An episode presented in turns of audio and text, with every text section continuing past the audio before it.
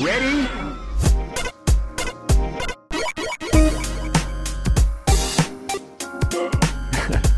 Hello and welcome to Rhythm and Pixels, a video game music podcast. This is episode 21 8, and we're your hosts. My name is Rob Nichols. And I'm Pernell. Every week we listen to the best in video game music And eat Lunchable. and eat Lunchables in video game music. Um, you eat the Lunchables. That's right. That one's got Triscuits in it, though. Triscuits are good. They are. They are excellent. I miss Um, Sandy Duncan. Oh. saying. Sammy Duncan. Sandy Duncan. What are you talking about? I'm old. That's what I'm talking about. I don't even You know. remember Sandy Duncan? She used to be the lady that did all the commercials for for Wheat Thins and I thought it was like somebody we like went to school with, and I'm like, I don't know who that is. we were so lucky. if we were if we were so lucky. Welcome to the Oscar Mayer podcast. Anyway, um, we should just get right into it. On the show this week, we have some special guests. Uh, we met them, or I met uh, one of them at MagFest earlier this January, um, showing off his new game Ways Lost. We have Blake Edwards and AJ joining us on the show. How are you guys doing? Pretty good. Doing great. Thanks for having us. Yeah, thanks for coming on the Thank show. you. Thanks for hanging with us. Yeah. Uh, uh, so Blake, let's start with you. Why don't you um just you know say where you're from and you know what you're into and um, what you would like our listeners to know about you and just keep talking to fill up some airtime. Let's go. All right. Well, uh, I'm from uh, Texas. You know, uh, Ehaw State. Um, uh, I like Pokemon. That's, Yeah, that's excellent. the thing. I That's a great All thing. right. Well, well, you, we got to start that right now. So, you like Yeah, uh-huh. Pokemon? Favorite I do like Pokemon? Pokemon. What's your favorite? Favorite Pokemon? I don't know, dude. You gotta know. I, Come on. I, I don't. Come on. I don't have a good answer for that. I I want to say Snorlax, but Yeah. I don't know. I'm really. I'm kind of over the first generation of Pokemon. Snorlax. I think Snorlax makes a good favorite Pokemon. though. There's nothing wrong with Yeah. Snorlax. It's true. Uh, I like Snorlax a lot because I recently played through like Red and Blue and then Pokemon Crystal on like the 3DS when they came out, and Snorlax was so good in those. Yeah, Snorlax is. He's just a wonderful Pokemon. We, we're up to almost a thousand of the little buggers right now. But we still love Snorlax. We still love Snorlax. I think uh, we don't just have a favorite Yeah. Pokemon. We have, we have a Pokemon that we would like to be friends with. You oh, know. yes. Oh, Yeah, Can you imagine? I mean, feeding him would be a pain in the butt, Can but just imagine? hanging out with him, yeah.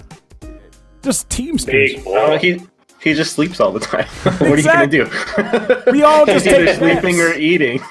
It's the best friend to have. Like, what do you want to do today, man? oh, eat a burger, take a nap. Yeah. Okay. Yeah, Is man. it cool if I take a nap while you play That's- video games and play? Yeah, do it. That's great. Um, That's me. That's me. So, um, also, you can hear another voice on the show. That is AJ, also um, working with Ways Lost. AJ, how are you doing?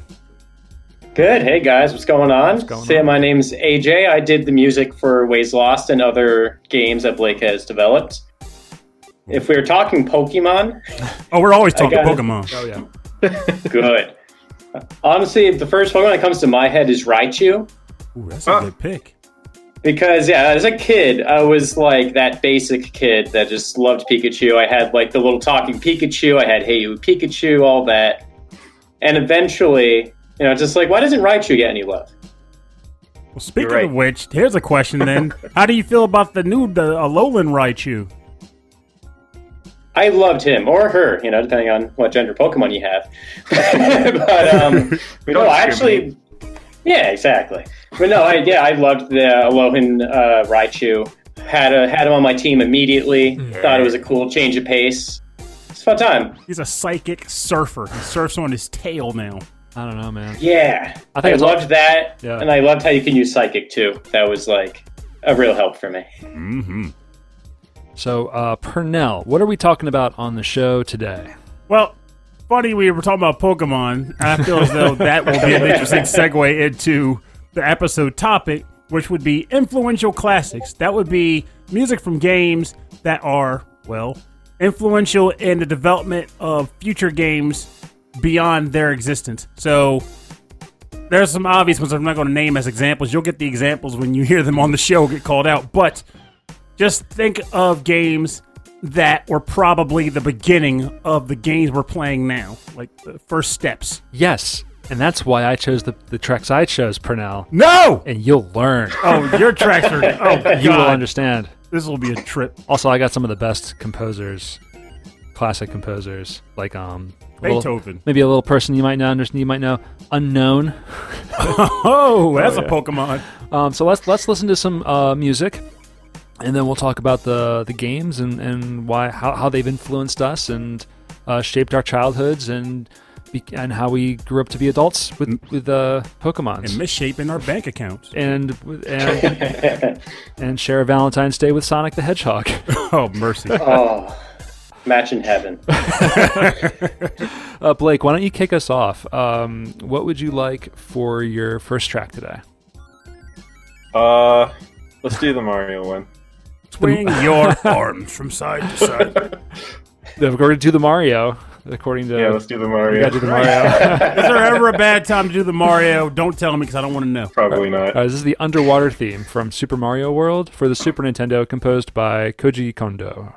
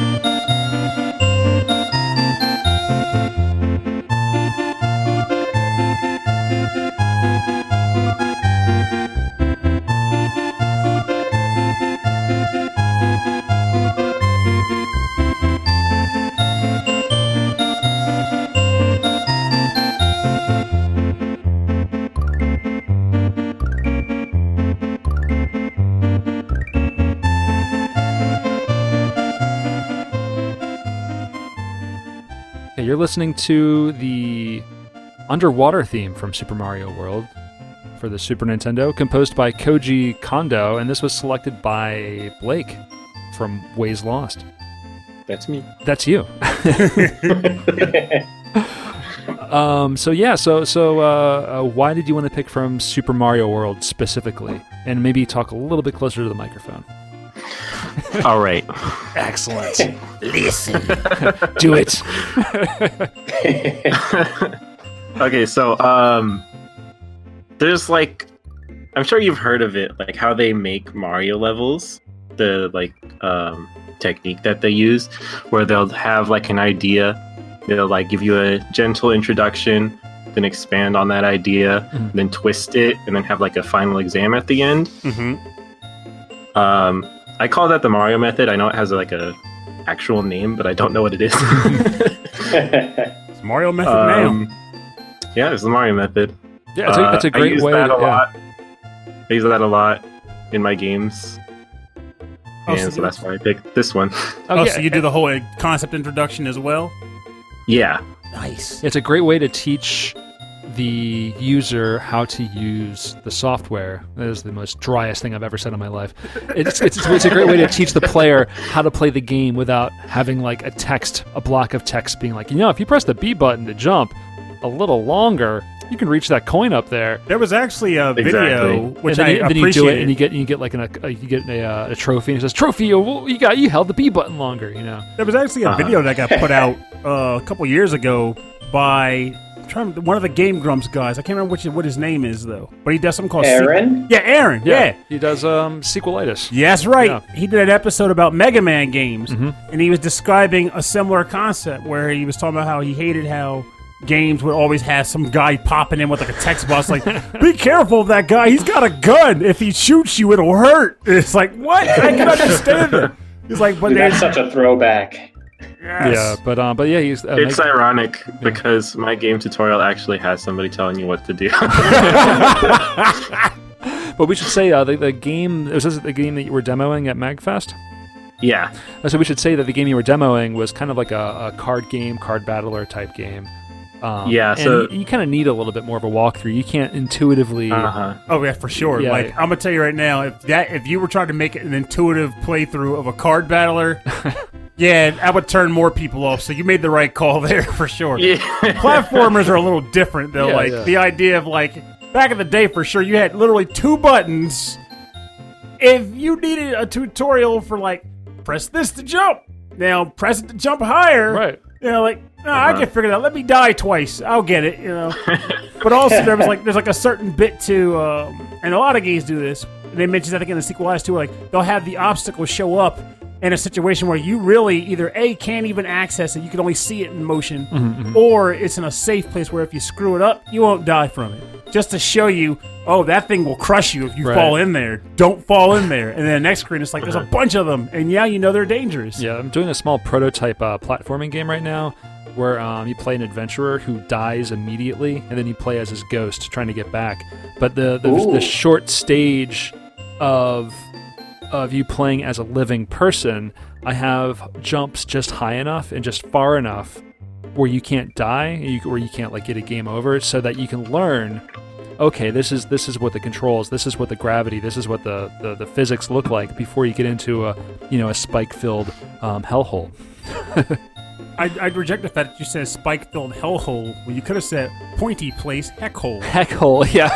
I had to do it. I had to do it.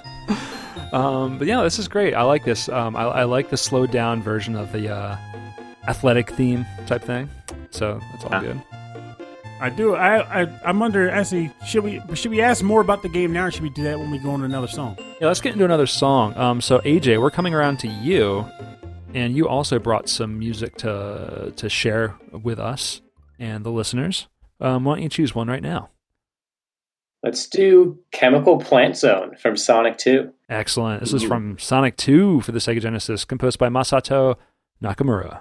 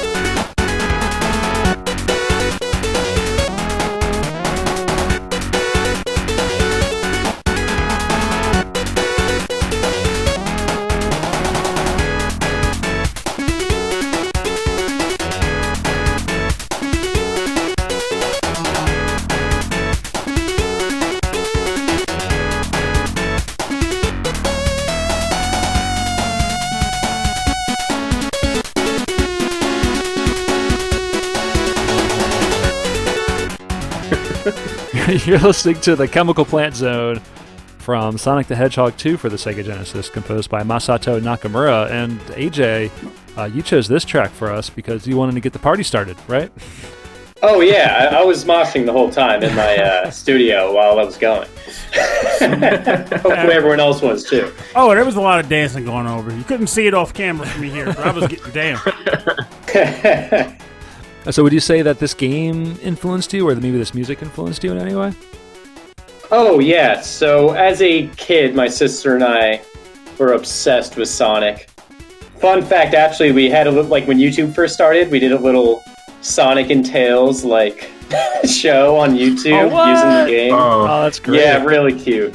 But um, no, yeah, that like Chemical Plant is the kind of song that always gets stuck on my head. It's just so darn good. Mm-hmm. You know, it's so well written. It's really a bop. Every time I would play that, like, I was honestly so excited to play Chemical Plant Zone just because of the song. I mean, it's an amazing level, too. I love the way it looks, the design, but the song in particular really gets you in the right mood for that level. And then the water kicks in, and you're popping up. The chemicals. Oh god! Which, for the records, er, that always kind of boggled my mind. too. you're in the chemical plant zone. Now, keep in mind, in later levels, like there's like the oil ocean, where if you fall in the oil, you die. Right. You know. And other levels where it's just normal water, you're fine. But the chemical plant is literally chemicals floating around in water, and there's a whole section where you're just submerged in the stuff. Sonic doesn't grow wings or a third eye, nothing. It's just don't Uh, drown. I mean, maybe it's not like that kind of chemical. Maybe they're just like dumping. Maybe it's like They're just they're just a dumping ground, you know. What chemical are they dumping that's not going to in some way affect the blue hedgehog who has super speed powers? Well, I think, I think he's already mutated, so what more can you do? Yeah, that's not, that's not, that, that hedgehog ain't right. Imagine if the whole level like happened the way they actually designed it was like he gets out of the after he's running up the, um, the corridor, get before he drowns, he gets to the surface and he just like stops for two minutes on the game clock, rubbing his eyes and screaming. That would be a trick. Should have done that in Generations. Right. Modern Sonic, my eye! we can make we can make it canon. oh my But, god! yeah, I would say that song is like. I would love to write something that funky and amazing, just to get people just something to make you just really sit with you while playing the game, and like when you're done playing the game, it's just still in your head. You want to listen to it all the time. Like that's some really good music. Also, I gotta say, it's been a while since I've played Sonic 1, so I could be wrong here. But I feel like the chemical plant zone in Sonic 2 was probably the first time you really got a full sense of like Sonic like outrunning the screen. Yeah, like, that's right. He would go down Oh, the yeah. long hills and it's like you just like go p- off the screen, he gets shot into the, um, those tubes and gets bopped around. Yeah, the, the camera wasn't keeping up with the the speed, and then um, there was like, look how fast it's going. Look at that blast processing. Look at that. And I was like, wow, man. It, Take that morphmation. it just made it that much harder to, to play, but. Well, that's what I loved about that level too. Is like, plus there was so many different like um, places you can go right in the beginning. So you just go into like that ball form, you're just flying everywhere. You're like, where am I right now? What is happening? oh, look, a I'm a fast hedgehog. I am Fast Hedgehog. All right. Um, all right. So I'm gonna go on to my. That's my own original character, Fast Hedgehog. Fast- oh yeah. Pat Pendy, Pat Pendy. He's um. He's a he's, he's a fan of Tails, and uh, they're best friends. Best friends. Aw. Yeah. Anyway, I can dream, right? They are best friends. What are you talking about? Uh, so my first track is influential, not personally, but I think it's influential in the genre. Pernell. Oh, I'm looking forward to hearing That's what I'm this doing. nonsense. What This are is you- this is the this is the stage theme one from Dance Aerobics for the Nintendo Entertainment System. That's right, Pernell. This is this is gonna be something.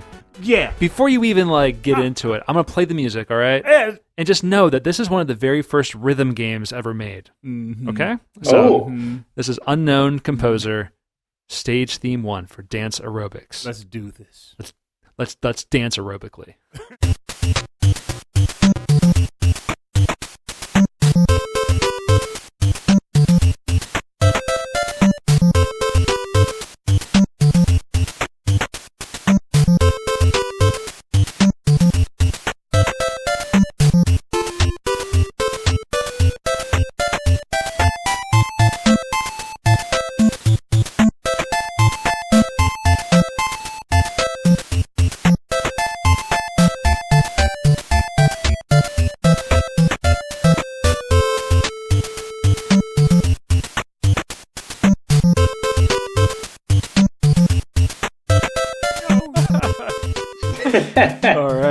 right, this stage. The Wii isn't out yet. yeah, uh, uh, uh, Exer gaming, exercise gaming has changed in recent years, but this is Dance Aerobics, stage theme one for the Nintendo Entertainment System.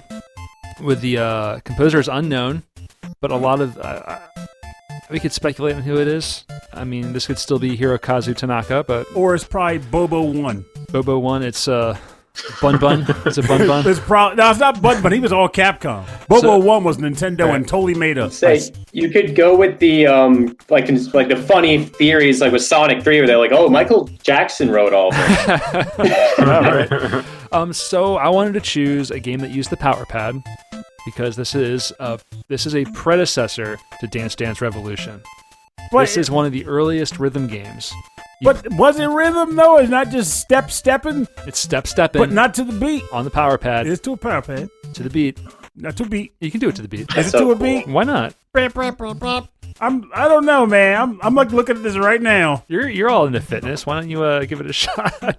Honestly, at this point, it would be almost. It'd be pretty hilarious to pull it off. Uh, well, out out of all the tracks in this game, like it's only using four channels. There's no samples being used on the NES for this track. There's still only four channels, and it's still like everything's like syncopated in a, in a way that it's got kind of like a funky groove to it, and I really I really like that. It's definitely That's a really fantastic cool. tune. It's it's a good tune. Uh, All the tracks in this game are super short. They're almost under like 15 seconds or something like that. This is one of the longer ones. I am watching this right now. Are you watching some gameplay? Oh, I'm watching Dance Aerobics right now, and I'm just trying to picture someone like I lost so much weight, I burned so many calories playing Dance Aerobics You're not, very slowly.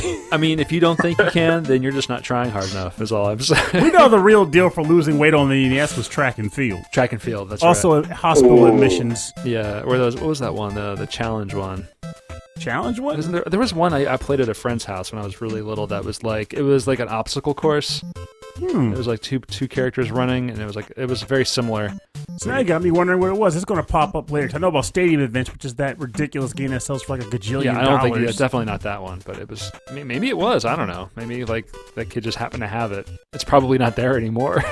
Oh, his mom probably threw it in the Um, trash, and he's like still lamenting in this day. He's like drinking out, drinking whiskey in his house, in his basement. Like I could have had money, could have been rich. Stadium events. so you We guys got should. us all those yeah. with our shiny Charizard cards. Oh man, I would. If I had a shiny Charizard, my mom was like, "Honey, you just kept leaving them out on the table, so I threw them in the trash." And You've kept a lot of your, your game collection though. Oh, everything. Everything. Like The only stuff I didn't keep. all those JRPGs on the PlayStation. Yeah, the, Yeah, it's the- amazing. Literally, the only time I, I screwed up, and I still lament this, was um back because we were, we never really had a ton of money, but we were lucky in the sense that we had an uncle who donated a bunch of stuff to us when we went to college because like he was the kid who had the job, so he bought every new game when it came out. When he left college, he didn't need them anymore, so he just gave them all to his nephew, me, and um so I had a lot of that. But then aside from that, my dad would buy games, but they would only come from the bargain bin, like. Games he saw for ten bucks, like, Yeah, you remember we were talking about Mickey Mania that one time. Or Yeah. it Mickey Mania? No, Mickey Mousecapade. Mickey Mousecapades. and Oh. Star Soldier, which apparently now has an actual following, whereas back in the day, it's the game that got you laughed at on the playground. Really? Oh yeah, Star Soldier. but um, a lot of games he got because they were dirt cheap. But um, at the same time though, there were just so many games I had built up, and it was time to get the new systems. You know, being the PlayStation, the Saturn, and all I had at the time was the Super Nintendo, and we had the Genesis and our few games there, but we had no money to get the new system, so I made the dumb decision. Went to Funco, tossed them all over the Ah, counter. The Chrono. Triggers, the Mario RPGs, Final Fantasy 2 and 3, all the if you could name one of the hotter, pricier games that could sell on Super Nintendo, we probably had it. and it's and we- probably sold back to GameStop. Oh yeah. Yeah, well, that's rough, man. That is rough. Um, do you guys have any stories of um, of games that you're sad that you lost? Hmm. You got any, you got any So Probably. sad, I have stories? one. It's not for value, but I was gonna say earlier for my favorite Pokemon game. I think my favorite was Emerald, and I caught like everything in that game. I, I did all of it, and it disappeared. Have never seen it since. It still makes me sad to this day. Oh man. You So- never know though. Like go one day just like find some old laundry in the basement in your house, go toss in the wash. Oh my god, Pokemon Emerald, how did it get in there? Like Where you have like a roommate, and like 30, 40 years from now, you know, he sadly passes away, and you're at his funeral, and his grieving wife comes to you and he says he would he wanted you to have this. just a random copy. It's like, are you kidding me? How did he even get it? here all this time. The battery Not died. No. That's a long. After this, I'm gonna go into my old childhood like coat and like just just look. just look. you Just in gotta- case. I'm gonna tell you something. You say that, but and this is a real story. Um, back when PS2 was a thing, I had three memory cards for that system.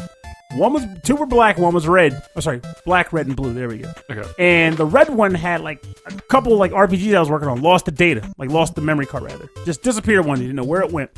Fast forward about seven years, I went to Seattle, Washington, to go to PAX, like the second PAX Ooh, Yeah. and I just threw a bunch of clothes in the lawn in the suitcase to go.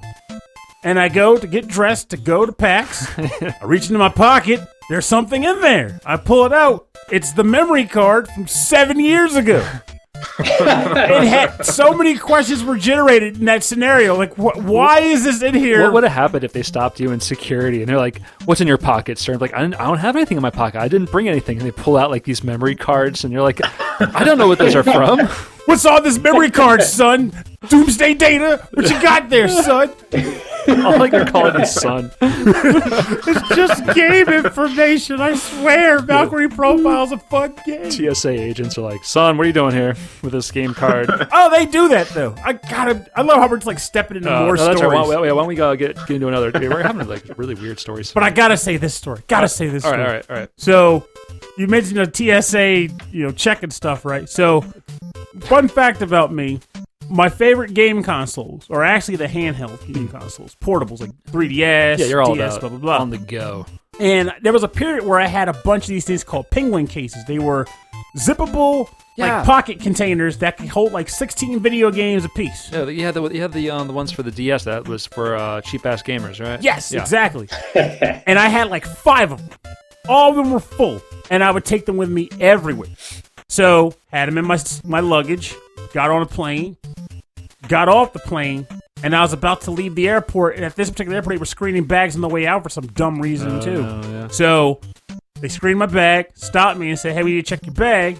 And they go look into it, and I'm like wondering what's taking so long to get my stuff. I look behind the line.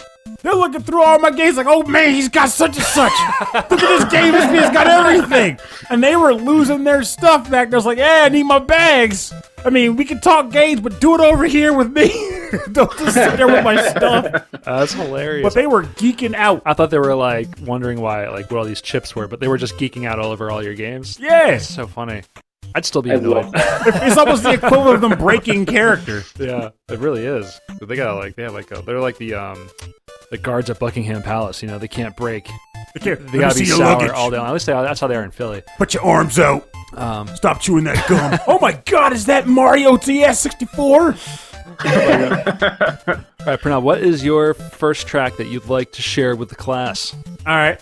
I am going to go with well, it's an interesting like follow up to the earlier Mario track. I am going to go with the athletic theme from Super Mario Brothers 3 on the NES, composed by Koji Kondo.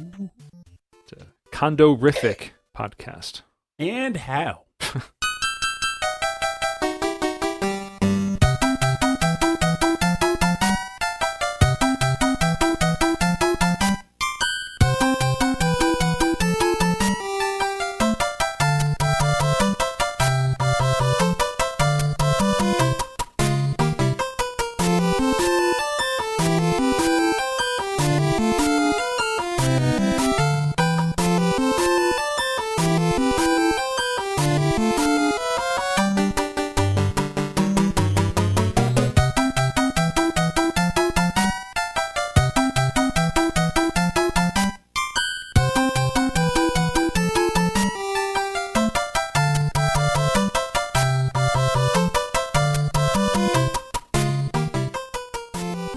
Welcome back.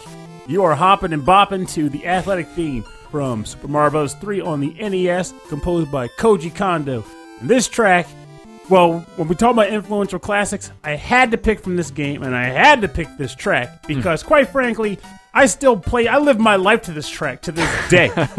to this day, This is this is a lifestyle choice. It is. Right, this is like Mom and Dad, I'm athletic theme, and I'm fine with it. Um, it's just It's because of the aerobics. all that dance aerobics. I told you about buying that dance aerobics. First he, first he got super buff playing dance aerobics, and now he's a Mario man. That's right, hopping and bopping parkour, baby. You got you got the uh, they got the skills to jump off of cars, and you're jumping on all, all the kids in the playground. With my Kuribo Yeah. shoes, two of them. Kuribo shoes. So, like Mario Three, Hmm. to me, like it's a lot of times like people will say Super Mario Brothers One is the most influential, and in a lot of ways, it really is. Like it was pretty much the first like hard-on platformer. Like this is platformer. Let's not call it that, but yeah, I'm good with it. God damn crap. Mario 3 took the, you jerk. I know. Mario 3 took that formula and just went all in with it. They like in my opinion, they kind of nailed down the whole stopping and the starting and stopping of Mario's runs. Yeah, Um, so the actual jumping, the physics mm-hmm. for jumping felt better. But even beyond that, like it he was just ex- slidey, but it wasn't like Mario One, where it was like he's on wheels, just going off all over the place. Yeah. But like to me, like in, mm-hmm. once you get past that, even it seems so mm-hmm. much more like when you really think back. And I'm sure there might be someone might name something that I'm just forgetting. But if you think back, to me, this is the first platformer that had themed worlds with maps, like an actual explorable map, Yep. and you could do things on the map. Like you get the hammer power ups and stuff from the Hammer You know, I- Brothers. I, wonder, like, if this was one of the first, because I'm sure so many other games were influenced by this, like having like overworld maps. Oh, that's what I mean. I believe this yeah. is the one that inspired other games to have overworld maps for their games that weren't RPGs. Um, it's like the theme mapping, the per- the power variety Mm-hmm. that involved that allowed you to like do more world traverse. Like, yeah, other games did have power ups for things, Mm-hmm. but I feel like it wasn't as common. I'd be like, hey, this power up is like something I can pick up and lose, but while I have it, I can do this thing that gets me up here. Yeah, I do. I do like that. Mario World took that to like a whole other level of like having hidden areas and different different like keys and things Second like that. exits and mess. Yeah, uh, uh, the, the Yeah. PP switches and Love stuff. me some secret exits. And I love the secret exit concept. Uh, Every uh, game. Uh, needs it. Blake, do you do you ever think about like um secret, you know, not codes, but like the different hidden areas and things that you would want the the player to uh to seek out or you know fun stuff for them to look for? Um, I think about it. Yeah. Actually, now, I- now that I think about it, It sure is a thought. It's a, it's a, won- it's a wonderful idea. I believe it. Um, I have to go. But this might be a good opportunity to actually go into discussing, you know, the game Ways Lost itself, so people can Uh-huh. know what is Ways Lost. Yeah, we're about halfway through here, so let's let's talk about uh, Ways Lost and All right. and let's get into that. So tell tell us a little about it. All right, so Ways Lost is a deck building roguelike game. Um, basically, you're trapped in a place called the Wayward Keep, and you have to get out. And the way that you do that is by going through all the events and then fighting the boss at the end. So would you say that, That's the game. like, going through the games, is it like, do they kind of like, is it a series of events that occur? Like, you yes, start a out. series of events occur. Okay. So, like, I know there's a number of It's different kinda- It's kind of like a choose your own adventure kind of game. ways where you'll be like presented with do you want to fight this monster fight these monsters or like go to the shop here Mhm. or you can like uh now i just recently put in a mechanic where you could forget those two options and then get a new one Oh, like just throw the other two away, but you have no idea what the third one will be. Like it's a wild card. yeah Oh, that's cool. Yeah. I like it. I like I like how for me it was really intuitive. Um, there's like a dice system that you can like roll the dice to use as kind of like um, energy points to spend on your cards. Um, and to me, Yeah. it, it felt very much like the board games that, that we play. Oh yeah. Had, like had kind of like a board gaming mechanic, so that going into it, it felt felt super intuitive. Like I, I kind of like understood what to do, and um, and so I could just really enjoy the strategy and, and enjoy the artwork that was going on there too. Oh, and for the record, that art is nice. yeah, I we like do. the we monster do like designs. it. Yeah, we like the design a lot. oh thank you Yeah, so it's very fun. We'll have links to um to your uh, like the web page, and I think it's on itch.io is like where Yep. like things are being displayed there. So we'll have links to that on our on our site rhythmandpixels.com, so people can take a look at that. Um, but yeah, we're coming back around to you, Blake. What's going to be your second pick of the evening? Uh pokemon gotta catch a few. Gotta catch a few. Um, so You know, if we're talking Pokemon. we're, ta- we're you talking know Talking Pokemon. we're talking Pokemon. So We're going to go to. uh, Pikachu and Bulbagon. Pokemon. This is Route 27 from Pokemon Gold Silver for the Game Boy Color, composed by Junichi Masuda.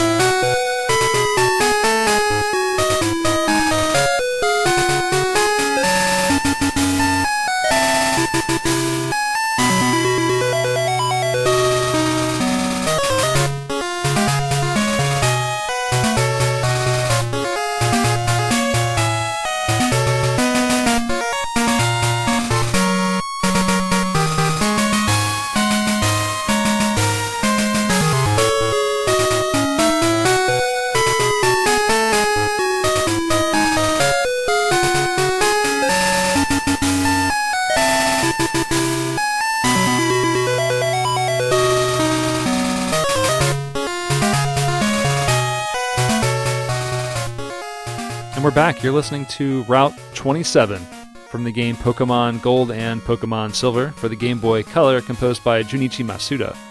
And um, I was just thinking, like, somehow, like the music on the Game Boy Color feels more developed than like other Game Boy tracks, but I think the hardware is still the same. It's still like two um, wave channels or two pulse channels, uh, a wave channel, and the noise channel. Like it's it's just really interesting. Um, I think I think it's just the Game Boy Color was was so much, so much later, like in the and like and uh, maybe it was since the Game Boy was released that maybe the composers could do more with it. That's Or possible. maybe they understood more how how, how to utilize it a lot more.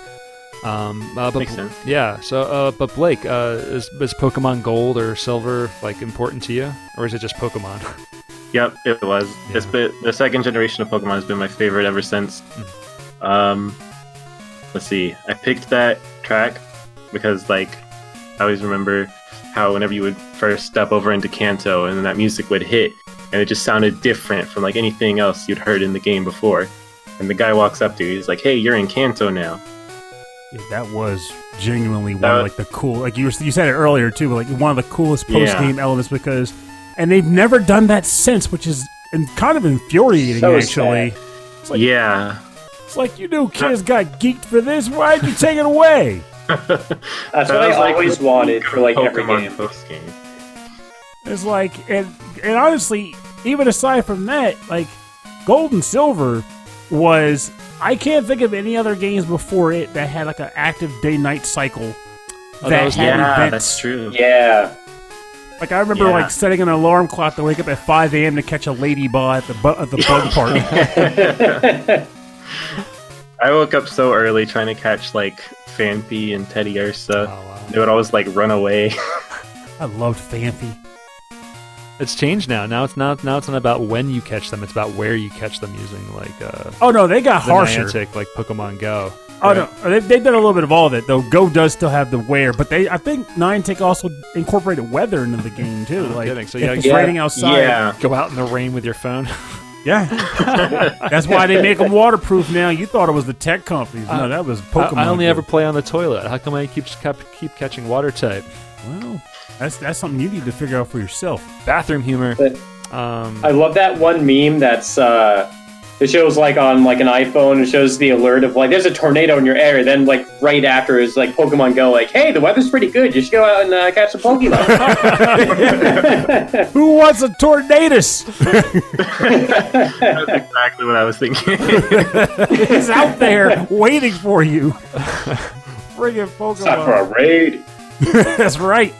But like, yeah, Pokemon, like, it's it's been it's probably one of the most like important games in my entire life. I'll even say yeah, it's just like I started playing Pokemon Red and Blue hmm. back Yeah. in college, me too. and I made friends through playing that. Not me. I didn't. We became friends just through games in general. Not Rob though. No, but I was in art school, like like playing like on my Game Boy, and everyone's like outside smoking, and they're like, "What are you doing?" I'm like, "Catch a Pokemon." you see Pikachu? I just caught one. Get out of here, nerd! but like, like flick the cigarette at you. you almost hit my Game Boy. Uh, I caught you, nerd. That's honestly how I feel like I remember those guys. Oh, this is cutting pretty close, guys. I might have to stop you right there. No. But now, like, I just kept playing Pokemon. I got each subsequent release. Eventually, met a group of friends through in Baltimore. We Hmm. formed like a actual Pokemon group called East Coast Pokemon League. We still do it. That's too. that's back Oh, when that that's that's how awesome. that's how back We started- how long you started ago. Like we- that, we I can't started- even get that sentence out. we started we started playing Pokemon as a group back in Gold Silver, but it wasn't until uh, Ruby Sapphire that we actually formed the league. But um, I remember like taking the bus. This is before I had a car. I would take the bus down to Baltimore from up here, and there was a guy. He's in a band. He used to be in a band called Rare Candy, and he and I used to. I love that band. Oh, Rare Candy's awesome. Yeah, they're fantastic. um, is the keyboardist. Name is Matt. He and I would play Pokemon versus all the time, and he used to kick the stuffing out of me like constantly.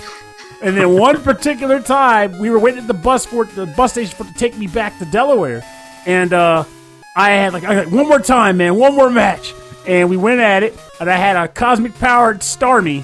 I love Starmie, by the way. And mop the floor with his team. First time I ever beat him, never let it go.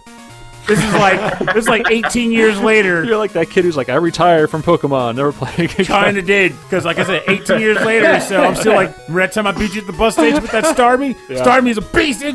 You know. But like, you know, like, but like honestly, that those relationships have stuck around this entire time. I've been That's good. continuing playing. I do Magfest Pokemon League now there too. Oh, Pokemon is all about like creating relationships. Like, there's, Yes. there's, there's, I read Oh, an yeah. article Oh, yeah. way back when that like the, the whole reason like with the, with the link cable and everything, it was to promote you know people building friendships and building relationships to play uh, you know playing Yeah. video games together. And that's what drives me kind of nuts. Like, I'm not sure if you guys have heard this, but there's like a group of a large contingent of people out there like to complain that the Pokemon structure, like the way they make the games, is broken. Like, it's trying to cheat customers by releasing two versions of the same game. Oh yeah. And I'm like, no, it's not. No, it's trying to get people To trade. To trade, right? It's It's li- encouraging people Uh-huh. to, to, to do that. Yeah, it's literal communication and it's encouragement. And people are like, no, but it's just double making people double. It's like, no one is being made to go buy gold and silver or sword and shield. That's your choice. But uh, quite frankly, you can't go and make that decision on your own, then come back later and go, I can't believe you made me buy this twice. like, no, that's, that's your choice, fella. Well, like, we, we've had a, we have enough Pokemon talk. I think we got to get on to our some more music. that's Well, right, Digimon. Digimon, and we're talking about Beyblades. um, all right, so we are um, on to AJ. Um, AJ, you picked a second uh, track for us. What what do you have? I have Death Mountain from A Link to the Past. Yes, Ooh. this is Legend of Zelda: A Link to the Past. And as I was typing it, I was like, "Oh, a link! I get it." You're you're joking, right? I am not joking. oh my god! It's just one of those things. Like it's just it's just always been there, and I never realized. Um, again, I love that though. I love that. Koji Kondo for the Super Nintendo.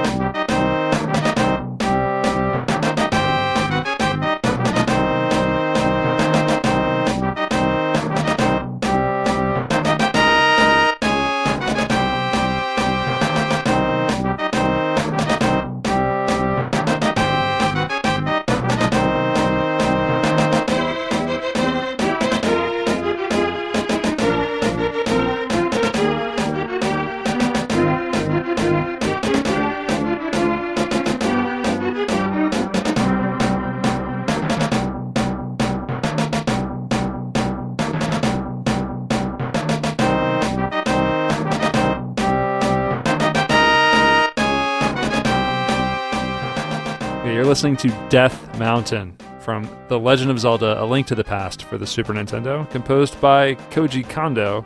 This was also picked by AJ. And Hello. Link?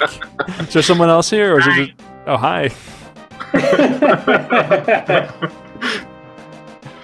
Um, so yeah, this is a this is a fantastic piece of piece of music. I think I, I like I do like how silly uh, it starts off a little bit with the timpani, but it is a it's a marching beat. It's like marching towards um, Doom. towards doom. But like no, but there's there's like a hopefulness to it too. I think. No. Yeah. No. So like when I, whenever I played, like I feel at when I got to this point, like you really felt like Link, the hero, going through all this nonsense, trying to like just get through. I don't know. th- At this point, I always just felt really like this is the real challenge. I'm we're going uphill right now. Everything kind of sucks, but we're going through.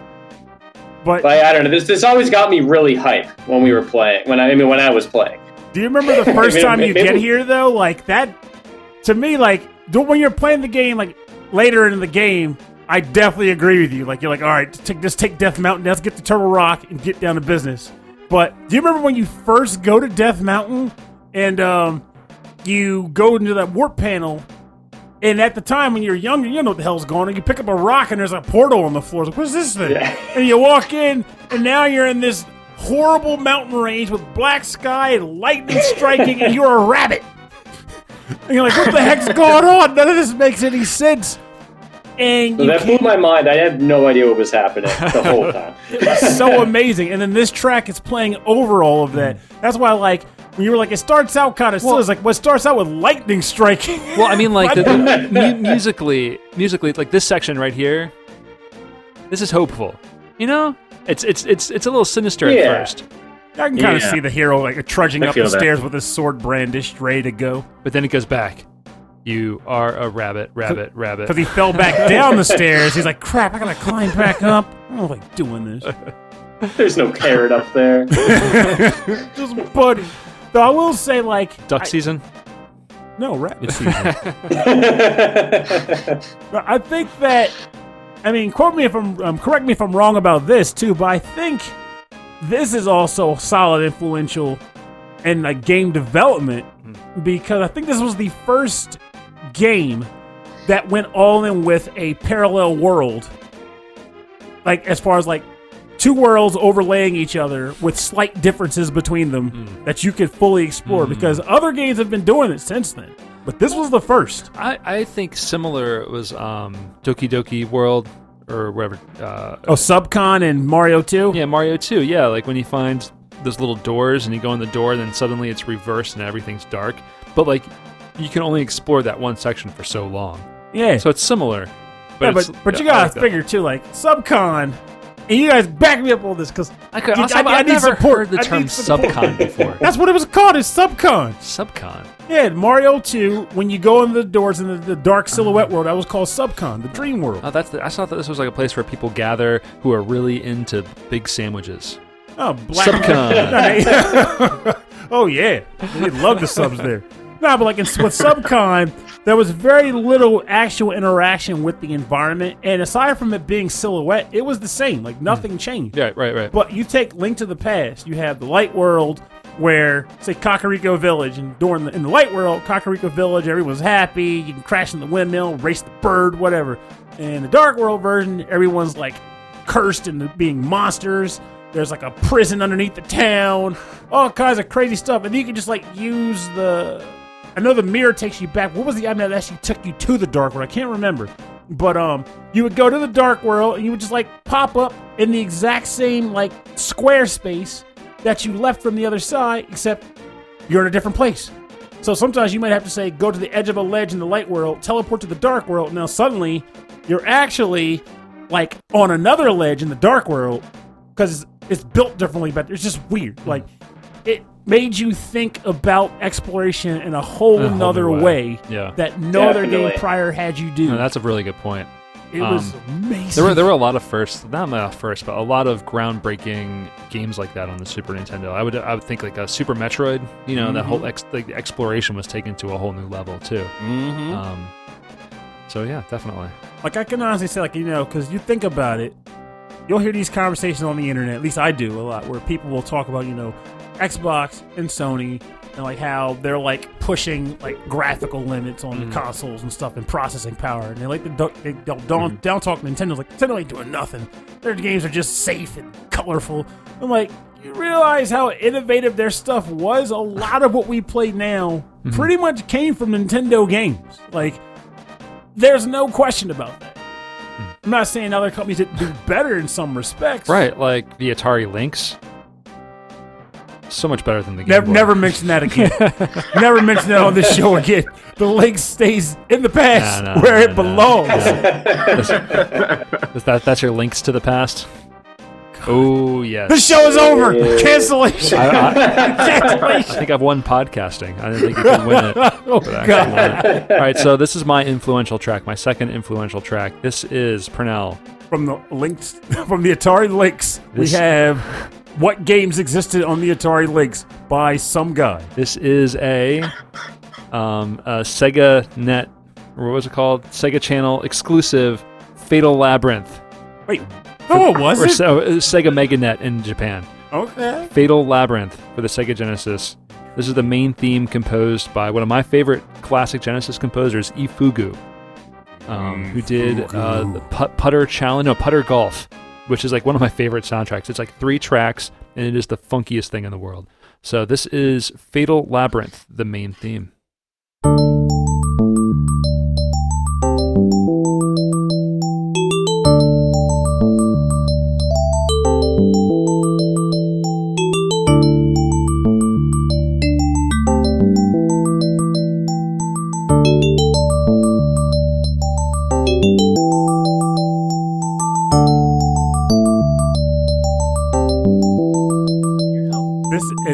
Sounds even remotely fatal. You are at an intersection. Your blinker's turning left. Oncoming traffic is turning right.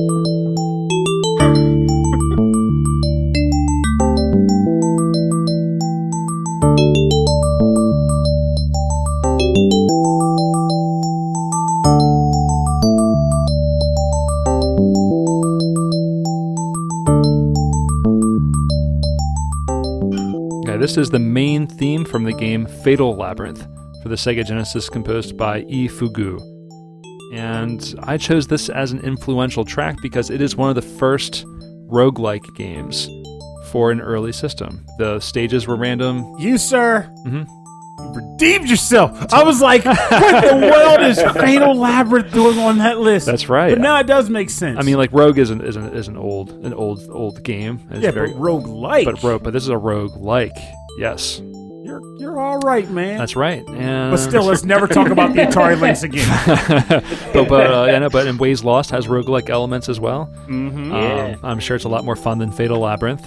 I, I sure as friggin' hope so, man. It has to be. It has to be. um, uh, so so there's there are this the game is split up into like um, uh, stages of ten. There's ten stages. Like you go into, you keep going into the dungeon, playing over and over again. If you die, you end up going back to the village s- with the armor and stuff that you've found, and you keep buying, upgrading, upgrading, upgrading, going back into the same labyrinth. So it has those roguelike elements, and also the, the randomly generated dungeons are, are a thing as well. Um, but the the music is just like the same track for like the first 10 stages and the next track for the next 10 stages and it, the, the tracks are so short that they're interesting but like i just i couldn't get into it but this main theme is just so feel like I, i, don't know it's like contemplative or something it's, Yeah. it's really cool It's the game is freaking evil. you don't like it No, no, no, no. I, let's not go nuts. I No, don't, no, want, no, I don't th- want to say I hate it 'cause No, that th- seems a little bit harsh. no this was the sega meganet right in japan but so and you had this you had the sega channel this was not a sega channel thing no. That's I played it on Sega Channel, but I'm fairly positive that in the states it actually got a retail release too. Okay. But um, I could be wrong. But I'm positive I've seen it in a store. but playing video games over the internet before the internet that Oh, Sega Channel was amazing. that's cool Oh, I love Yeah. Sega Channel. But this game, you kiss my butt because um, so this game was roguelike in the cruelest way because you think about roguelikes in the present, right? Typical roguelike game, you, they start you out with a, enough to at least kind of get through like an intro dungeon or two. You'll at least get a feel for the game. It's not till around like maybe the fifth floor of the first dungeon where stuff starts to get a little dicey. And if it's a game that has multiple dungeons, it's not even like the second dungeon until it gets dicey. This game, you can get started out. You can start out and get boned in the first room, and they did not care. Like you start out, there's like a twig on the ground This and is- five slimes and an evil wizard. This is video games in the 90s. It's like, oh, you want to have a fun? You want to have fun? Not right away. not right. This Not game right is now. called Fatal Labyrinth for Gotta a work reason. for it. They make you work, and sometimes the work You is just to suffer. around here. it's just also you earn your fun. you got to earn your fun. Like a is- hand comes out of the screen, just slaps. Put the controller down. we need that like on like the next time you're um, you're showing your game off at a convention, you got to have like a like a banner that says "Earn your fun." Ooh. like Yeah. this game was totally brutal. Did man. you grind in this game? Oh yeah, yeah, yeah. you- oh, you Let's talk about grind. grinding. Um, so you said there's rogue elements in uh, Ways Lost. Uh, are you into Uh-huh. rogue or roguelike games? Absolutely. Yeah. so what are some of your favorites? Um, the one that stands out the most to me is uh, Enter the Gungeon. I love Enter the Gungeon. Oh, Time for time for them to bond. There you go. There you go. That's my jam. Enter the Gungeon. I, I was Thank playing you. that before you showed up. Actually, Really? Yeah, I popped it Yeah. back in. I just every time I play it, something new happens. See, this is Knucklehead over Yeah, here. man. He is the only person I know that has done pretty much everything the game has No, to I have offer. not. I'm sure there's more, but most humans don't know that. I beat it because once. You've Yeah. done like everything. It feels like. Yeah, beating it once felt pretty good, but I know that I have to beat it a, a whole lot of times to see everything. All right, how about how Yeah. about you rein it in this time? All you. How about what other roguelike games do you play? Yeah. Uh, me? Yeah, Yeah. yeah, yeah. Uh, Rogue Legacy. That's another one. Good. That's a Yeah, good one. that's for a good one, yeah. Rogue Legacy, I think, was my very first roguelike that I played. Might have been Spelunky. I think it was Rogue Oh, yeah, Legacy. Spelunky And I was like hooked on Rogue Legacy. Have you ever played the original Rogue? Um, the old old school No, I text haven't. game. I had um I had a uh it was it was it was like a, a clone of Rogue. Um, it was renamed like D and D or something for the PC, like my old school like Tandy, like Radio Shack PC back in the day, and I was obsessed with that game. I had no idea what it was, but I knew it was random every time I played it. I, I knew the say- items were always different. It was it was so cool. I will say, if you have access to any of the machines it's on, you definitely should try Shiren the Wanderer. Actually, Yes, not yeah, about yeah. any of them, because there's one on the Vita, there's one on Super Nintendo, one on the DS. Mhm. But in some form, you should try Shiren the Wanderer, because to me, as far as roguelike dungeon crawlers go, aside from Rogue itself, Shiren the Wanderer is probably one of the purest ones, Mm. and like the elements and the way it conveys those elements. Or go to the Internet Archive and play the original Rogue, where you play a little happy face fighting a world of asterisks and ampersands. Wily ampersands always spoiling my fun. It's like, oh, I got a potion. I'll eat the potion. What does it do? You are now dead. Well, then, wasn't it? Well, that's the thing. Like Sheer Wander does that kind of stuff. Oh, too. it Like, does, yeah. That's what I mean Yeah. in the purest sense. Oh, wow. Like what happens in Or those you, like you get items and you don't know what they do until you like research them or something. Literally, yes. Oh, Wow, Like early on in the game, the items are all identified and stuff. Mhm. But as you get further in, whether to be the main game or even especially the bonus dungeons, the items are all questionable. Hmm. Like it'll be like question mark sword or question mark potion. And unless you find identifying like an identification spring or like an identification jar, which in some dungeons you don't even know if the jar identifies stuff. It could be a poisonous jar. But ultimately, you have to try. It's trial and error. Figure out what this stuff does. Take a risk at eating this grass, not that killed you. Just like you said, Yeah, there is grass yeah. that's sole purpose is if you eat it, you die. Like stuff will just happen, huh? yes, Oof. it is cruelty, and you get in those rooms where you start out and the room is filled with monsters because it's a monster den, Hmm. and you die because yeah, Well, there's It's something fun. there's something that's gonna happen that might kill me, but I don't think it will. And that's your next track, Pernell. oh, it's gonna kill you. Yeah. okay. I'm bringing the heat. What you got? All right, so the next track I'm going to pick is another I feel definitely influential classic. Which one Comes you from going the with? game Dragon Warrior 2. Yes. and that is the battle theme from said game, composed by name I can't read from here, but I want to say it's Koichi Sugiyama. Yes, that's correct. Boom! I Boom. got good glasses.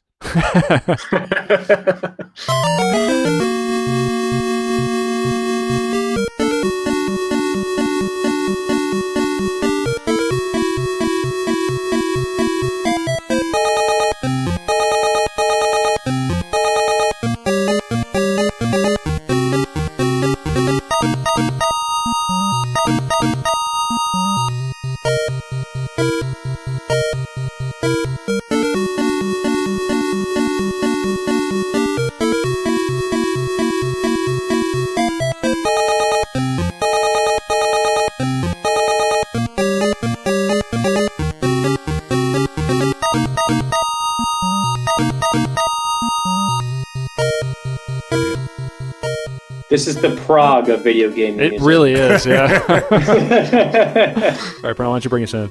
Welcome back. You're listening to the battle theme from the game Dragon Warrior 2 for the NES, also known as Dragon Quest 2 Luminaries of the Legendary Line, composed by Koichi Sugiyama. And why in the heck did Perno pick this game and this track for influential classics? well, yeah. So why Dragon Warrior Two? because this, unless I'm forgetting something, was the first JRPG to ever come out that had a party system in it. really?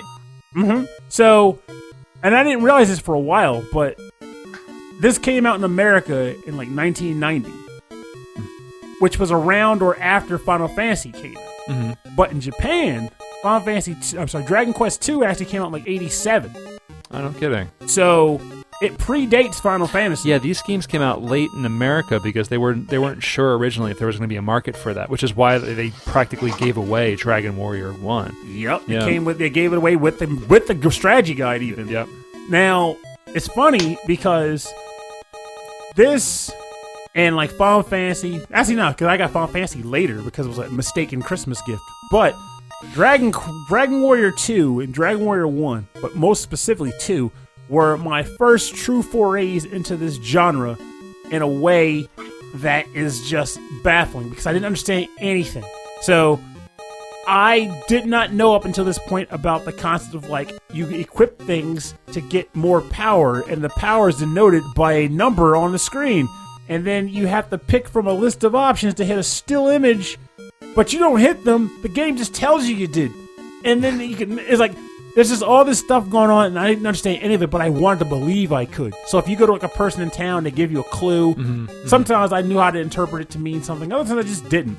And also, there were also scenarios where you could only get the right information if you go back to the town at night or something. Right. And I didn't do that. right. Or I a- after certain up. events and things like that. Yeah. Yeah, Yeah. And that's also mm-hmm. a large part of why it blows my mind. I'm sure I think all of us have been there in this respect that you're talking to people on the internet or whatever, where people talk about, "Can you recommend a game for my seven or eight year old son? He's he's just trying to get into games and play them." And I'm like, get him whatever he wants. That isn't like you know beyond like your standards of like sex and violence. And I go, but what if he doesn't understand it? And I go, well, figure it out. like when we were growing up, our parents were as ignorant as it gets when it comes to games because they know unless they were unless you had like a nerdy dad Right. who was already into computers. Or if you just asked for a football game. Yeah, or if you have a football game, which they're like, oh man, does it have Johnny Unitas? Yeah, we're in. But like, um, for the most part, you would, you know, they would just buy you the game because your kid, or my kid wants a game. I'm going to buy it for him. Yeah. And they just left you to figure it the heck out, and Yeah, you stumbled around true. so things made sense. That is true. Uh, a lot of those games were also they only had two buttons, so um, uh, figuring things out was a little more difficult. You had to have the strategy guide. A lot of games I would rent from the store that didn't have the strategy guide, and then have to figure out like like Boy and His Blob, like what was I doing in that Oh, game? that game you know? is so weird. Um, Tangerine trampoline. and then, and that that really goes into um, what Blake talked about earlier about like uh, the whole Mario uh, method of teaching a player how to play the game without telling you. Um, it's so important if you don't have a guide, if you don't have an instruction manual. Like even like early on, like the early Atari games and Intellivision and Coleco, like there there's so much happening that you just you needed a guide to know what to do next. And that Um, actually makes me wonder too, like, far as you guys go, Blake and AJ, Mhm. can you recall your earliest video game memory? Yeah, reach back and give us something Oh, yeah. painful. No, it doesn't be painful. What's funny is I was literally thinking this as you guys were talking about it. So my first game I ever played ever was Pokemon Yellow. Ooh. And um, so maybe not as complex as you were just talking about, but since it was literally my first game ever, I had no idea how to get out of the bedroom. and like there was, you know, me and my dad, I'm like, Daddy, where do I go? And we're just like, what's happening? Because you know, back then it was just three rectangles in like the corner. But um, yeah, I immediately thought of that. Just like, you know, I was like, I want to play Pokemon. My dad's like, what's happening? Where are we? How do you get out? Like, what's going on? Where's Pikachu, Dad? yeah, literally. I gotta catch 'em all. I can't catch the ball from my bedroom. well, no, I mean, there's a Super Nintendo on your counter right there. There's a grand adventure somewhere, somewhere in this game. I think back on it, I can just picture like the poor, confused dad, like, Jesus, kid, I don't know how to play this junk. I just Yeah, bought right. it because you wanted it. Figure out yourself. And I remember being at my cousin's house. We were playing um, uh, Castlevania One, and I was so young that I didn't have the coordination to jump and attack at this like at the same time. And of course, you were playing Castlevania once, so you were clearly traumatized I, from did, that I did not get very far in that game. I just I got to watch my brother play a lot of that. That game was malicious. um, yeah, we didn't have a Nintendo until much much later. Um, so it was really always fun to go to like, like a cousin or family member's house or a friend's house to play video games. And I was like, I didn't like my thumbs weren't like developed in those ways, so I'm like, I don't know what to do. Um, Yeah. But I like the music. It's I always like the music. There's just there's a certain amount of joy that just comes from like even recalling like those game memories, like what got you into the what built your skill levels up. Like I still think Uh-huh. like my like, I don't know too many people that have a similar scenario to mine where I had a neighbor who had a kid, but her kid got was like a like late teen, mid teen, or whatever. So she started just going out, hanging out with her friends. Didn't have time for her mom anymore. Meanwhile, I'm just a little goofy kid sitting on the corner, like I'm dorky and I'm hanging out, and having fun, whatever. And she was like, "Want to come play video games?" I'm like, "Sure." Yeah. I just went to my neighbor's house. She would buy video games like Bubble Bobble and Super Sprint and whatever she could find. And she'd just invite me over to play video games at her house. Like I would just hang out, She'd make me ice cream if I beat games and stuff. Like I beat hmm. Bubble Bobble. Hold on, and she made homemade you ice ice cream. cream? I got homemade, Homemade ice, ice cream. cream. Yes, I the, Wow. with, the, with the dial you had to turn it. Wow, that neighborhood has changed. Yeah, it has changed a whole freaking lot. Like a kid's dream. it was amazing. Wow, man. But I will admit, one of the games I had to beat was The Adventures of Lolo, and I'm not sure how familiar you are with that mm-hmm. game. Ooh, that's a rough one. But that game, I know Lolo. Lolo was brutal. That game was infuriating as a kid, but I got through the entire game. Got my ice D cream. D D D D D was in that, right? Not actually, believe it or King not. Duty? No, he's a he's Kirby. Though it's okay that she Yeah, made that's like that a connection crossover, right? because yeah, HAL Labs made both games. Right, that's what I'm thinking And about. when they came out with Kirby, they put Lolo and Lala in Kirby, but they called them Lolo Lo and La La La for some dumb dumb dumb reason. And um, but you knew who they were. Yeah. It just clicked. But um, but yeah, and then like of course I think they just kind of went stagnant at that point. They used every once in a while cameo in Kirby games, but no more Lolo games, unfortunately. But yeah, Lolo was the jam. And oh, one other brutal game I played in that manner, Milon Secret Castle.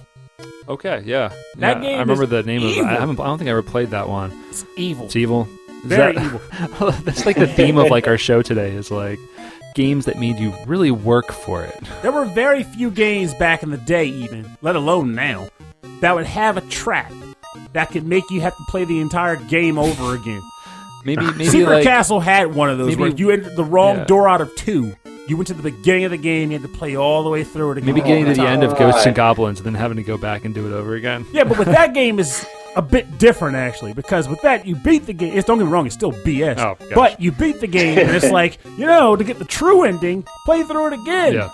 With this game, you ain't even get one ending. It's like here's two doors. One leads to the boss, and one sends you to the beginning of the game. I think that's going to be the uh, Aw. the image for the show. It's going to be you as Arthur throwing like Nintendo Switches. or Standing in front something. of Milon's castle or something. yeah, in front of Milo's Yeah. castle. Have like- you guys ever played Mario Lost Worlds I. Oh, you talking about? But if I remember, or correctly- Lost Levels? Sorry. Lost Levels, yes, yeah, yeah. that game can bite me. that game is horrible. And that that made me think of that, where like when you're like, oh, I know about this little secret, and it's like, go back to World or Zone One. Yeah. Oh my you done gosh. goofed kid trying to cheat. the, the poison, the poison mushrooms that look so much like normal mushrooms. I It's will- just the, Uh, yep. so wrong. I will say So that may be one of the rare cases where I feel like quote unquote game censorship was done right because like you know, you all know the story behind it, like how why we, we Oh, yeah, why yeah, came us yeah, lost yeah. levels because they're like they, Yeah. Americans don't want this garbage. So I- it's too hard. Final Fantasy Mystic Quest was Yeah. called Mystic Quest in America, and then in the U. in the Japan it was uh, Final Fantasy USA. USA, USA. Because they had to make it a little bit easier for us, but we we uh, we should keep moving on with the But- but- show. but we we got to do this last thing. Oh, what's this last thing, man? Just the thought. Like we got to focus on like the logic here. Rob, we have to unpack this. we got to unpack lost levels. Like from the concept of game design, all right? Because you know everyone talks about how awesome Mario Bros. Super Mario Bros. was and how it led to the revolution of like game platforming. Mm-hmm. But think about it. Lost Levels was technically the sequel to Super Mario Brothers. You just came up with this awesome platform game. Everyone loves it. How do you top it? Make it harder, less fun. yeah, That's what we do. literally. We'll make a game that is more traps. The only new power up hurts you. it's like there is nothing about it that, That- makes it good. That's like a bunch of like really sour adults talking to kids, where it's like, what happens when you get older? It gets worse. Oh, you beat the game, Jimmy. You beat the game. It was fun, wasn't it? Well, guess what? Poison mushrooms for everybody. For winning, it's, it's, it's you get the satisfaction of a job well done. All right, Mario, you saved the princess. Now go to work. I get to work. Um, go back to the real world. I'm gonna your bone broth on my laptop Hey, it's now. empty. I'm not a monster. Okay, so now now we're gonna turn um, the track that we're listening to down, and we're gonna get into the part of the show called the bonus round. Bonus round. Talking about bonus rounds. On the wings of my dreams, Pernell. um, so the bonus round is the part of the show where we play covers and remixes and arrangements on our theme, but we're going to do things a little bit differently today since we have uh, the developers of a new game coming out. We're going to listen to some of the soundtrack, which I'm really excited about, which uh, uh, Blake is developing and AJ is composing for. So, um, who would like to introduce the music that we're about to hear? Uh, this is just the title theme for Ways Lost. Oh, come on. Excellent. No, this, This is the title theme for Ways Lost. So we we've learned. Oh, you need a Uh-huh. hype man. You need Pernell. I do. This is the what sets the mood for go. the beginning Uh-huh. of the game and really gets you into what the game is about. Yeah, the Ways Lost theme. Mhm. I'm ready. The theme to Ways Lost, and this was composed by AJ. Was this uh, you alone? Yes, yeah, I uh, did this all actually right where I'm sitting, where I'm recording, is where I composed it all. Oh, great. All right, let's let's give it a listen, and we'll come back.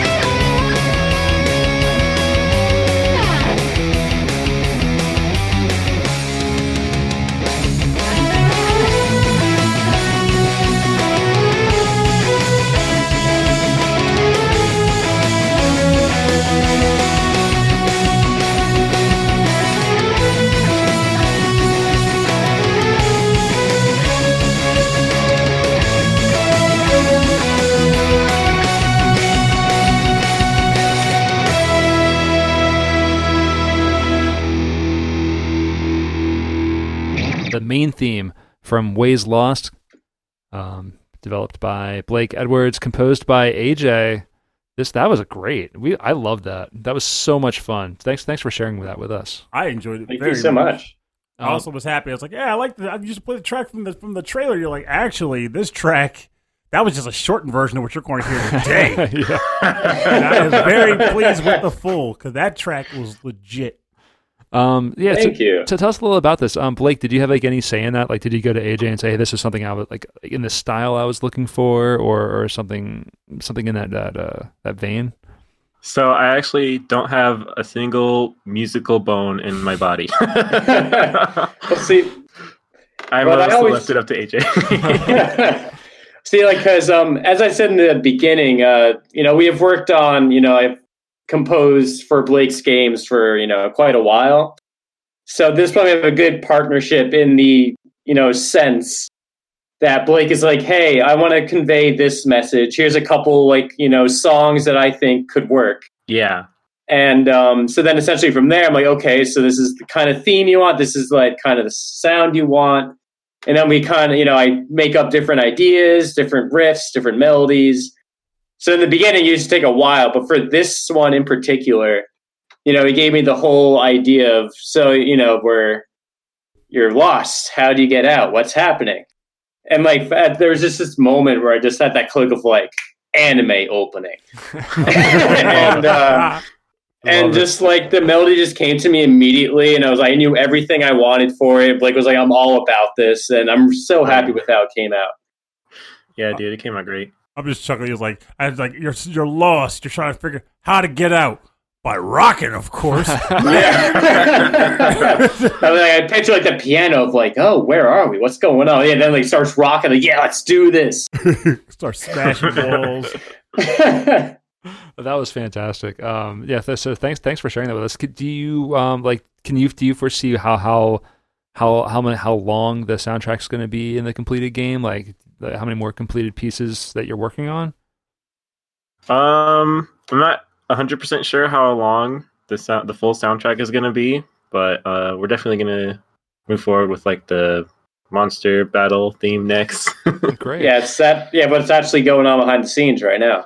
Oh, Yeah. awesome. Mm-mm. Awesome. Yeah, well, we'll have links to to like your dev blog and stuff, and we're going to keep an eye out on that so that we can you know see how things are progressing and and look out for some more hot tr- hot tracks. and more cool monsters. We saw chocolate cake, but now Yeah. we need upside down pineapple bundt cake monster. that he's going to be a real ripper. That is excellent. well, thanks. Thank you very much for sharing that. And um, if you want more information about that, go to rhythmandpixels.com. We'll have links to um, everywhere where you can get um, uh, more background on the artists, the developers, and everything about Ways Lost, the game.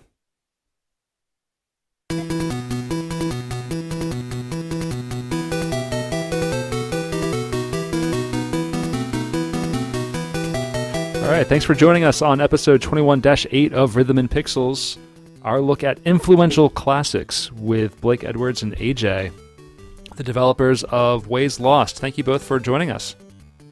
Thank you for having us. yeah, dude. I hope you guys had a great time because I can tell you right now, we sure as heck did. Yeah, we had a good time tonight. Same. Yeah, this was a blast. Um, Which means you're welcome back. in yeah, the yeah, yeah. You got you guys are welcome back. Um, if you have any more um, any more games that you're working on, or if you want to help promote this game in the future, just let us know. Send us an email. That'd be that'd be nice. Yeah, that'd be awesome.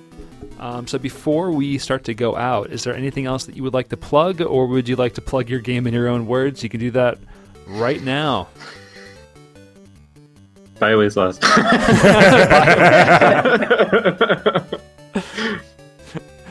And uh, yeah, I guess I'll just say if you uh, want to hear any other music that we that I've worked for on for Blake, that is all in my SoundCloud, which I think is literally just AJ Wash. Like my last name is Washing Your Hands, Wash. Oh, cool. AJ Wash. Okay. So all the other uh, songs, yeah, that we've that I've worked on with Blake are all up on there. Great. Okay. All right. Well, we'll have that up there too. Um, if there's anything specific you want to um, highlight, we'll we'll include that into the show notes as well. Um, so great, cool. Um, and if you would like to get in contact with the show, if you have any topic suggestions, music suggestions, or guest suggestions, please send us an email. Rhythm and Pixels at hotmail.com. Um, and if you want more information about our show, full track listings from all the episodes, and access to all the episodes, go to our website. www.rhythmandpixels.com. And if you'd like to check us out on Facebook or Instagram or Twitter, it's usually Rhythm and Pixels, all one word, on youtube.com slash Rhythm and Pixels. You have access to all of our episodes, and we have a 24-7 radio stream of nothing but 8-bit and 16-bit classics. And if you'd like to support the show, uh, tell your friends about it. Tell your family about it. Give Uh, the show to your friends. It's it's the show that keeps on giving. bake it into a cake and then sell it to friends. Yeah, put it into a cake and then give it to your friend who's in jail. um, there's Don't a, throw the Podcast. hacksaw away for the podcast. Um, you can also go to patreon.com slash rhythm and pixels. There you get access to uh, prequel episodes every week now. Um, a little bit of talking that we did with the guys here today. And we also like to give you a shout out at the end of every episode. And so we would like to first. Um, this is all in a different order. We're going to do it this way now. You ready for now? I'm not even sure what happened here, but yeah, let's I don't do know. that. Yeah, we're gonna do it. All right. So this is from first off, Alex, the messenger, messenger, the patron saint of VGM podcasts, Oh, um, and also the host of the The Messenger presents a VGM journey. I'd like to thank that Nick Walker, Brian Pitt, Michael Bridgewater of the Forever Sound version, whose podcast was just on the BBC radio in the north of England, which was awesome. which is amazing to hear. He said our names. What? Um, so shout outs to Michael. Uh, also, uh, Carlito, Kung Fu Carlito from the Heroes 3 podcast. Bobby Arson of the One Up Funk. Wicked Sephiroth. OK Impala. Chris Marie. Cameron Worma. Christopher Shenstrom. Damian Beckles. Mike Myers. What's up, Mike? The Autistic Gamer 89. Steve Miller. David Smith. Phantom Jest. Joe Fasalo. Johan Perez. Chris Steenerson, Solus Sanctuary, Andreas Milberg, Dan Loughton, Kitsurito, Mix X Master, The Last Rican, The Dude, Reinhardt Zalkova, Alexander Proudfoot, Davy Cakes, Ed Wilson from the VG Embassy, Bedroth, Bruce Irons from the Mad Gear, and Hammock Hammock! from KVGM The Last Wave. Um, and he joined our uh, Discord actually recently, and it's good to see see him there. He's got he's got an excellent taste in music. That's for sure. I, I do like it a lot. Um, all right, so that's it for the show, and I want to thank again, uh, Brian. No, it's Blake and Blake. said AJ, you sleepy man. I was looking at the word Brian somewhere. Oh And my- Brian Pitt. he doesn't Thanks, mind. Don't worry about it. and Brian Pitt. Uh, Blake, AJ, thanks for hanging out with us tonight and, and uh, uh, taking the time out with us. I, we both appreciate it. I had a blast. Thank you for having us on. It's been such a great time. All right. Yeah, it's been awesome. Yeah, thanks for listening to Rhythm and Pixels. Have a safe week. And remember, sleep. No, No. I'm kidding. I'm kidding. I'm kidding. I'm kidding. And remember, honestly, there's something to be said about you know trying to sell yourself and not take what you are capable of for granted. Put out your best effort, acknowledge your best efforts, and do what you can because you never know who needs to hear how great you are and the things you can do, and you never knew who you are influencing with your own actions and accomplishments.